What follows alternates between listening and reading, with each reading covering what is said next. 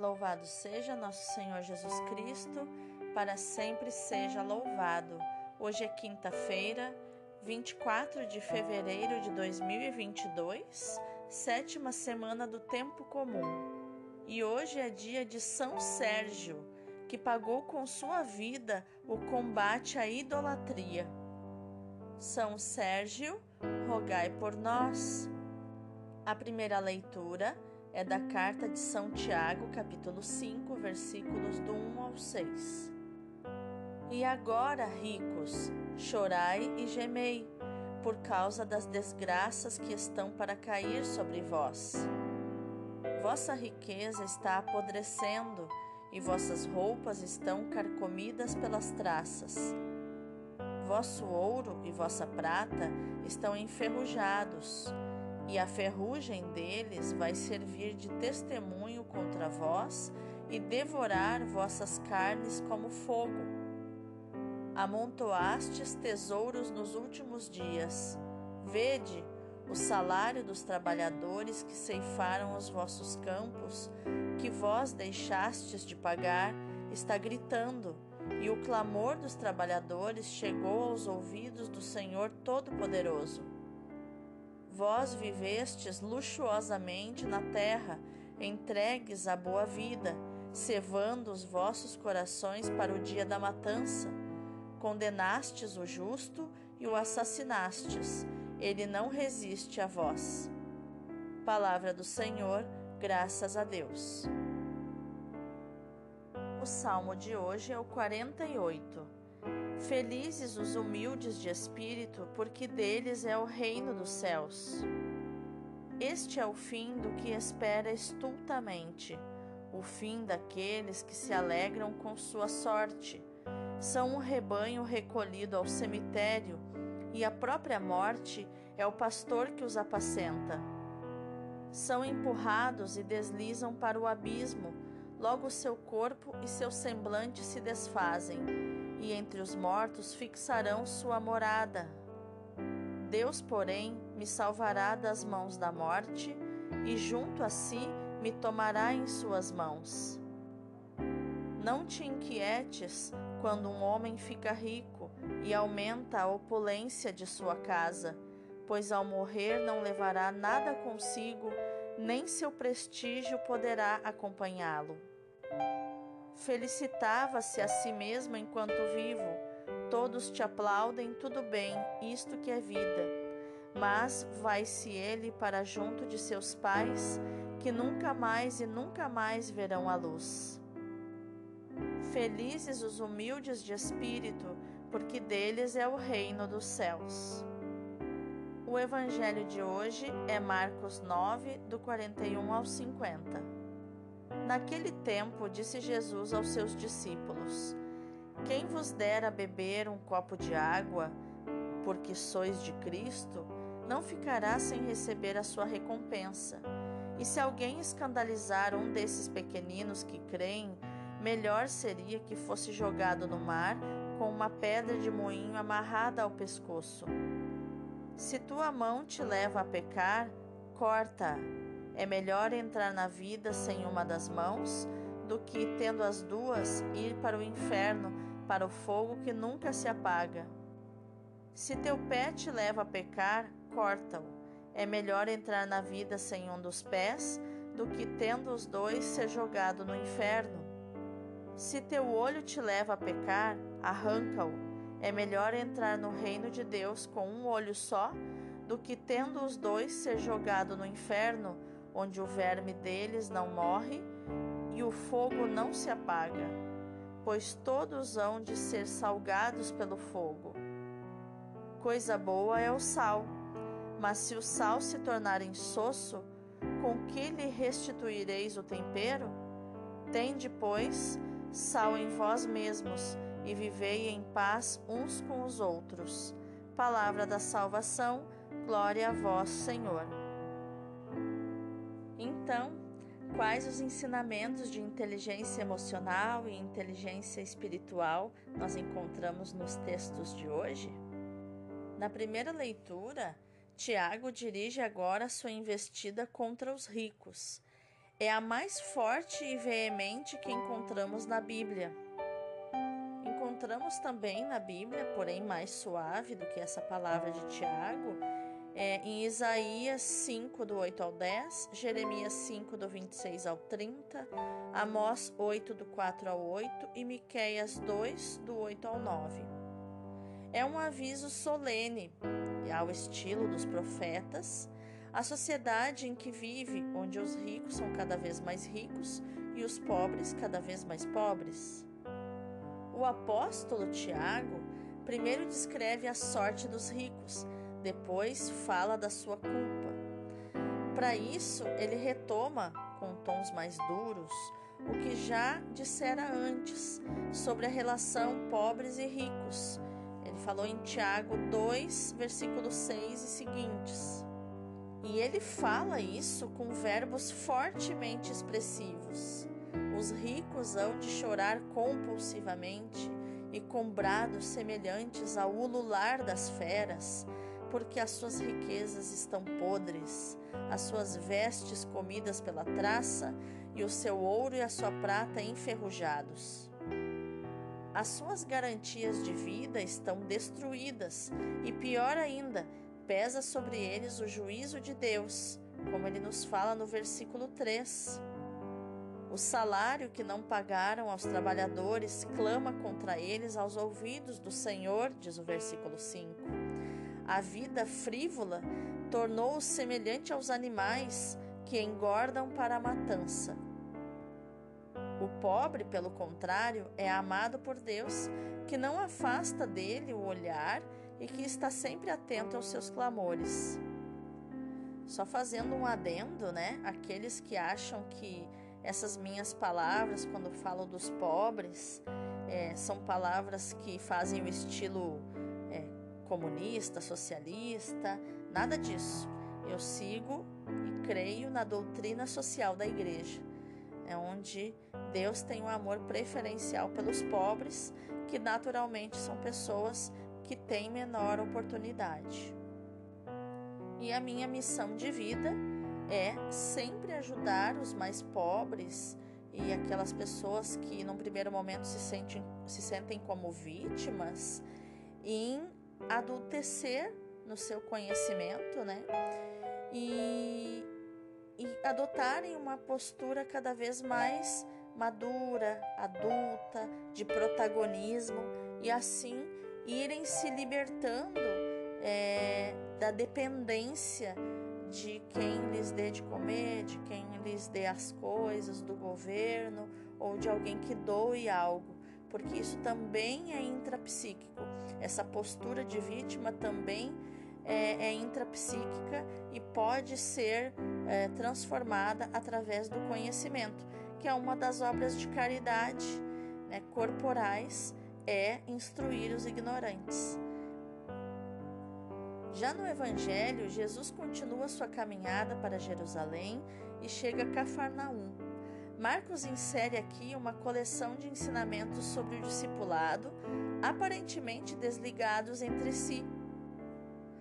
Mas neles encontramos algumas palavras-chave que os ligam uns aos outros.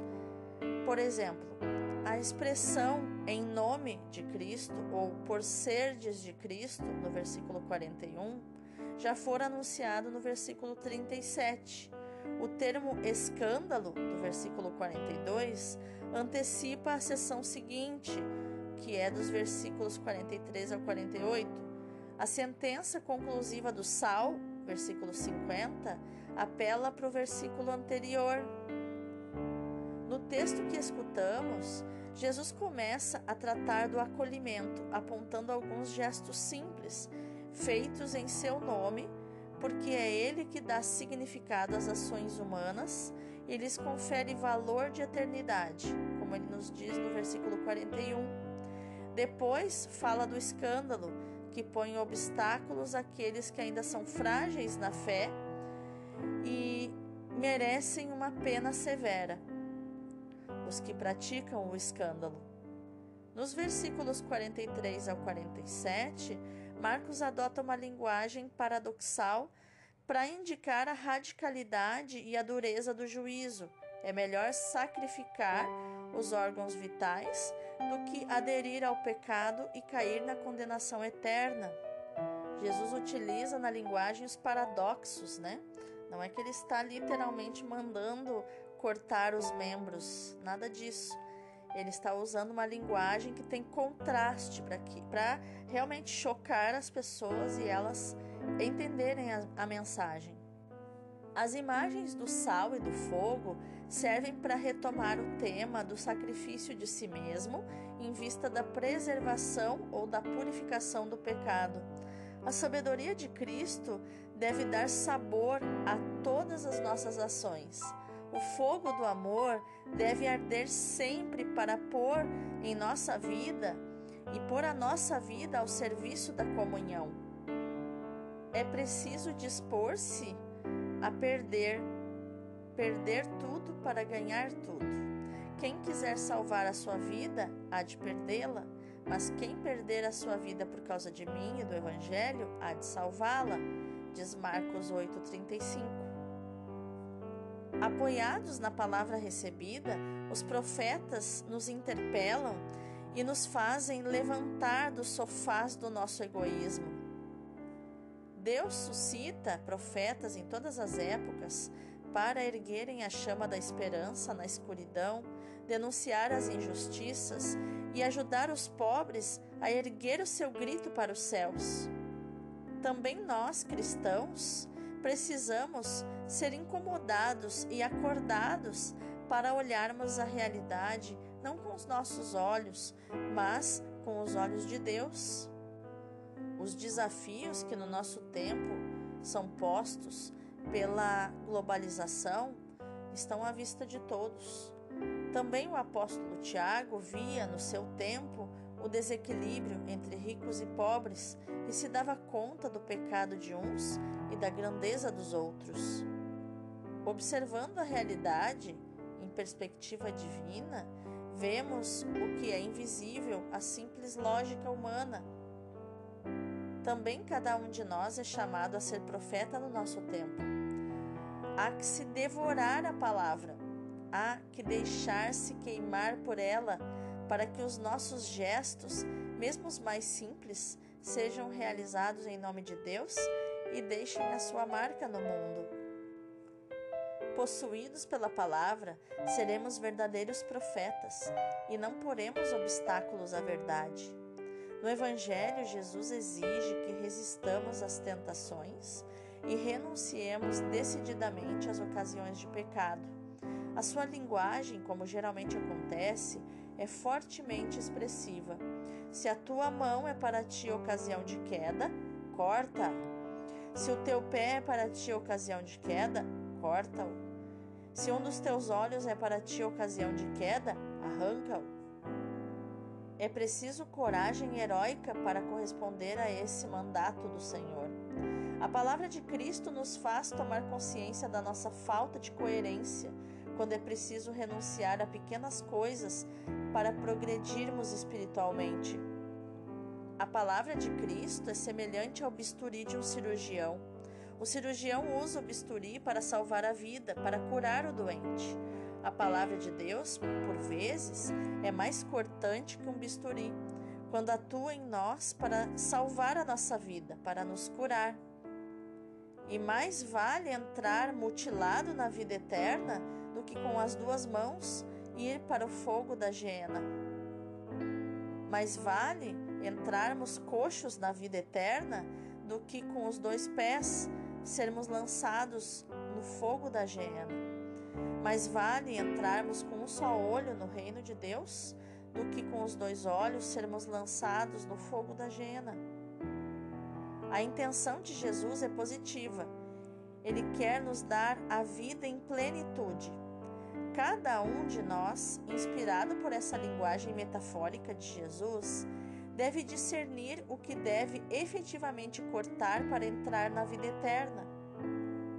Para uns, será uma certa relação ambígua, para outros será um determinado espetáculo ou leitura, para outros ainda um certo modo de fazer carreira na política, de aumentar o volume de negócios e de rendimentos. A carta de Tiago pode ajudar no discernimento. Jesus espera que nós sejamos seus profetas do amor. A nossa vida deve ser um testemunho profético. Ser profetas deve ser para nós um carisma em vista da missão salvífica do povo de Deus. O profeta, no sentido bíblico, é aquele que é chamado por Deus a falar em nome de Deus diante dos homens e a falar em voz alta. Geralmente, o profeta do Antigo Testamento é alguém que tem uma profunda experiência pessoal de Deus. Por isso, não só anuncia em alta voz a palavra de Deus, mas testemunha com a sua vida a vontade de Deus e como deve ser a vida do ser humano segundo Deus. Vamos orar? Senhor, queremos hoje pedir-te a abundância do teu Espírito, porque estamos confusos e já não sabemos distinguir o bem do mal. O pecado acumulou-se em nós e tornou-se a nossa riqueza o tesouro guardado nos cofres cerrados dos nossos corações. Que o teu Espírito, Senhor, volte a arder em nós e nos reconduza ao essencial, ao que verdadeiramente tem valor. Que ele nos dê um olhar límpido, capaz de ver a criação e as criaturas. Que nos dê braços abertos capazes de acolher os irmãos e partilhar com eles o que somos e temos sem máscaras, sem couraças, sem armaduras, na nossa fragilidade e vulnerabilidade. Que o Senhor nos dê pés seguros, capazes de percorrer os caminhos da esperança. Então seremos teus profetas, arautos da vida nova, que tem a marca e a sabedoria da tua cruz, revelada diretamente no nosso espírito. Amém. Nosso Senhor, na sua bondade, quis nos advertir e prevenir contra a danação do inferno. Ora, ele exprime simplesmente a danação, ora chama a nossa atenção para a pena do fogo e para a eternidade do castigo. Que possamos ler com mais atenção estes textos, essa fala de nosso Senhor Jesus. Ele nos ensina primeiro que podemos perder a nossa alma se quisermos satisfazer as nossas inclinações naturais e as nossas paixões, né, as nossas emoções, os nossos impulsos. A condição da salvação é vencer a natureza, imitar o Salvador e levar a cruz atrás dele. E se perdermos a nossa alma, quais serão então as consequências?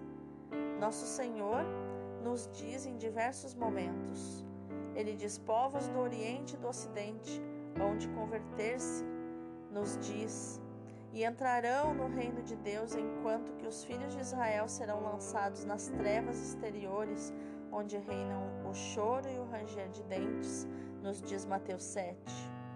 Os condenados são submetidos ao suplício do fogo. O tormento deste suplício guarda em si algum mistério, mas nosso Senhor o chama sempre o suplício do fogo. Várias vezes deu ao inferno, ou lugar dos condenados, o nome de Geena. Ora, aqui está uma boa figura do inferno, um vale sinistro que existia próximo a Jerusalém, onde o fogo queimava sempre sem, sem apagar.